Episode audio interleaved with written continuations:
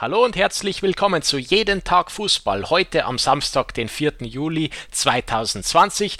Der große Showdown, der Superspieltag, der letzte Superspieltag in dieser Saison. Die dritte Liga, hier stehen noch ein paar Entscheidungen aus und in wenigen Stunden werden wir wissen, wer Braunschweig in die zweite Liga folgt und wer der vierte unglückliche Absteiger sein wird. Alle zehn Partien werden heute zeitgleich angepfiffen. Um 14 Uhr geht es los. Zehn Partien, ein paar davon äh, ohne sportliche Bedeutung, ohne weiteren Wert. Wir wollen die mal kurz durchgehen, ehe wir an die ganz interessanten Matches uns heranwagen. Also wir haben da Meppen gegen Eintracht Braunschweig.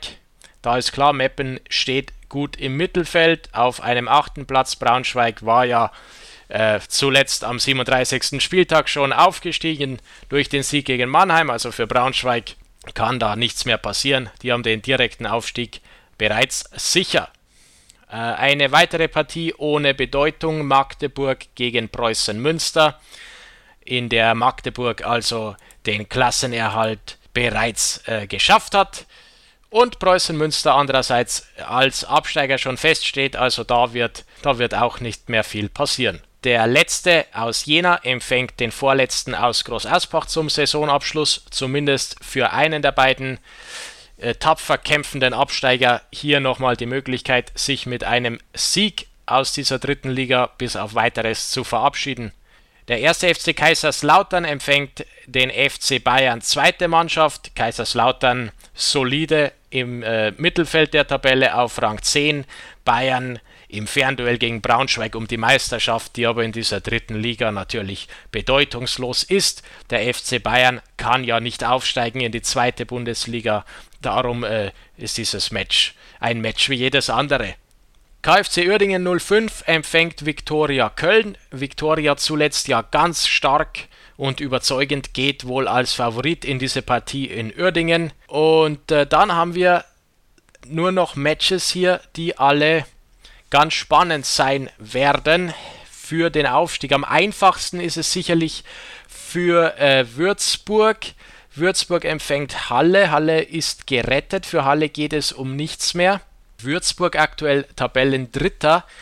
Drei Punkte vor einem Relegationsplatz plus äh, allerdings ein schlechteres Torverhältnis als Ingolstadt. Das heißt, wenn Würzburg verlieren sollte und Ingolstadt gewinnt, würde Ingolstadt doch noch an Würzburg vorbeiziehen und direkt aufsteigen und Würzburg bliebe dann nur die Relegation und da ging es dann zum Franken-Derby gegen den ersten FC Nürnberg. Ingolstadt seinerseits hat aber eine äußerst schwere Aufgabe in München-Giesing bei den 60ern. Ingolstadt, wie gesagt, aktuell auf dem Relegationsplatz mit der Möglichkeit noch, falls Würzburg verliert, direkt aufzusteigen, aber auch mit der Gefahr, noch überholt zu werden, zum Beispiel vom Gegner, gegen den sie heute spielen, die 60er. Der heutige Gegner, der Ingolstädter, kann mit einem Sieg äh, am FCI vorbeiziehen. Zwei Punkte trennen diese beiden Teams. Und dazwischen liegen noch Duisburg und Rostock. Duisburg empfängt die schwachen Unterhachinger, die sehr enttäuschten die gesamte Rückrunde. Da ist für den MSV Duisburg wahrscheinlich der Dreier durchaus möglich und durchaus äh, kann hier mit einem Sieg gerechnet werden. Und äh, da gilt dann für Duisburg, die liegen einen Punkt hinter Ingolstadt. Das heißt, wenn Ingolstadt nicht gewinnt und Duisburg gewinnt, dann hätte Duisburg den Relegationsplatz. Duisburg war ja lange Zeit Tabellenführer in dieser dritten Liga. Die sind erst nach der Corona-Pause etwas eingebrochen, äh, auch verletzungsbedingt. Und das ist ganz unglücklich verlaufen für die Zebras. Jetzt also die Möglichkeit, zumindest noch in die Relegation zu gehen, wenn der TSV 1860 gegen Ingolstadt mithilft. Zu guter Letzt der FC Hansa Rostock auf Rang 6, ebenfalls nur einen Punkt hinter Ingolstadt, allerdings drei Tore schlechter als Duisburg. Das heißt für die Rostocker, dass es sich da noch ausgeht mit der Relegation, da müsste einiges zusammenkommen. Zum einen dürfte Ingolstadt nicht gewinnen, zum anderen, falls Duisburg gewinnt, müsste Rostock um äh, mindestens drei Tore höher gewinnen oder aber Duisburg darf ebenfalls höchstens unentschieden spielen. Dann wäre Rostock auf dem Relegationsplatz. Rostock spielt in Chemnitz ein ganz, ganz schwieriger Gegner. Chemnitz, und dazu komme ich gleich, ist ja noch im Abstiegskampf, hat ja die letzte Chance, den letzten Strohhalm in diesem Match gegen Hansa Rostock. So ist also im Aufstiegskampf die aktuelle Lage. Würzburg so gut wie durch kann aus eigener Kraft den direkten Aufstieg schaffen gegen Halle. Von Halle ist da vielleicht nicht mehr der absolut letzte Wille und größte Einsatz zu erwarten. Also für Würzburg sollte es zumindest zu einem Punkt reichen und dann, äh, ja, dann ist da den Würzburgern der direkte Aufstieg auf keinen Fall mehr zu nehmen. Ingolstadt und 60 im entscheidenden Aufstiegsduell gegeneinander. Äh, die 60er, wenn sie gewinnen, würden an Ingolstadt zumindest vorbeiziehen, sind dann abhängig von Duisburg und Rostock. Ingolstadt andererseits ein Unentschieden wäre ihnen zu wenig.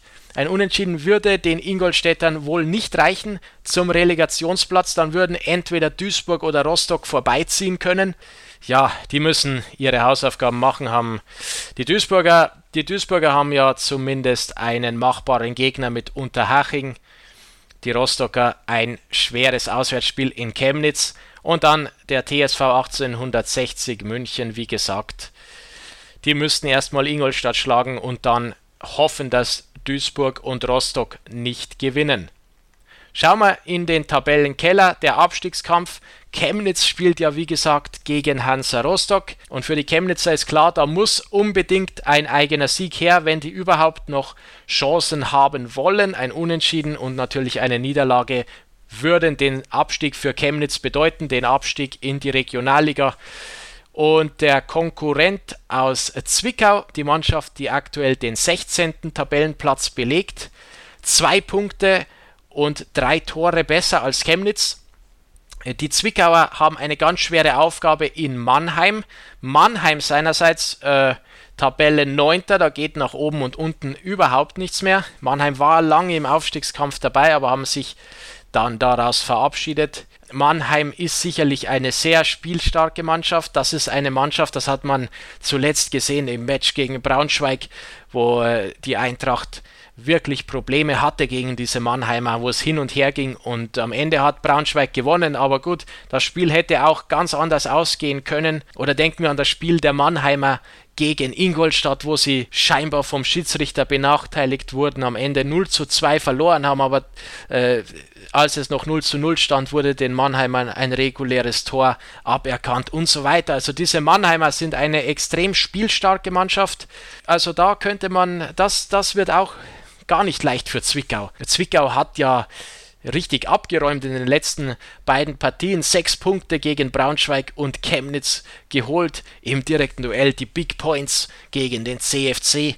Aber jetzt müssen sie hier aufpassen und äh, zusehen, dass diese Big Points am Ende auch noch etwas wert sind. Zwickau hat hier alles noch zu verlieren hat es aber natürlich auch in der eigenen Hand und ehrlicherweise muss man sagen, ein Unentschieden würde den Zwickauern ja zum Klassenerhalt reichen. Das wird äh, sicherlich eng werden, noch einmal da unten zwischen Zwickau und Chemnitz, wer der vierte Absteiger wird. Münster, Groß Asbach und Jena müssen ja runter in die jeweiligen Regionalligen. Wir hören uns morgen wieder mit der Nachbetrachtung zu den heutigen Ergebnissen, der Besprechung der Konsequenzen, wie es weitergeht in der dritten Liga in der neuen Saison. Ich wünsche euch viel Spaß und spannende Spiele heute. Wir hören uns morgen wieder bei Jeden Tag Fußball.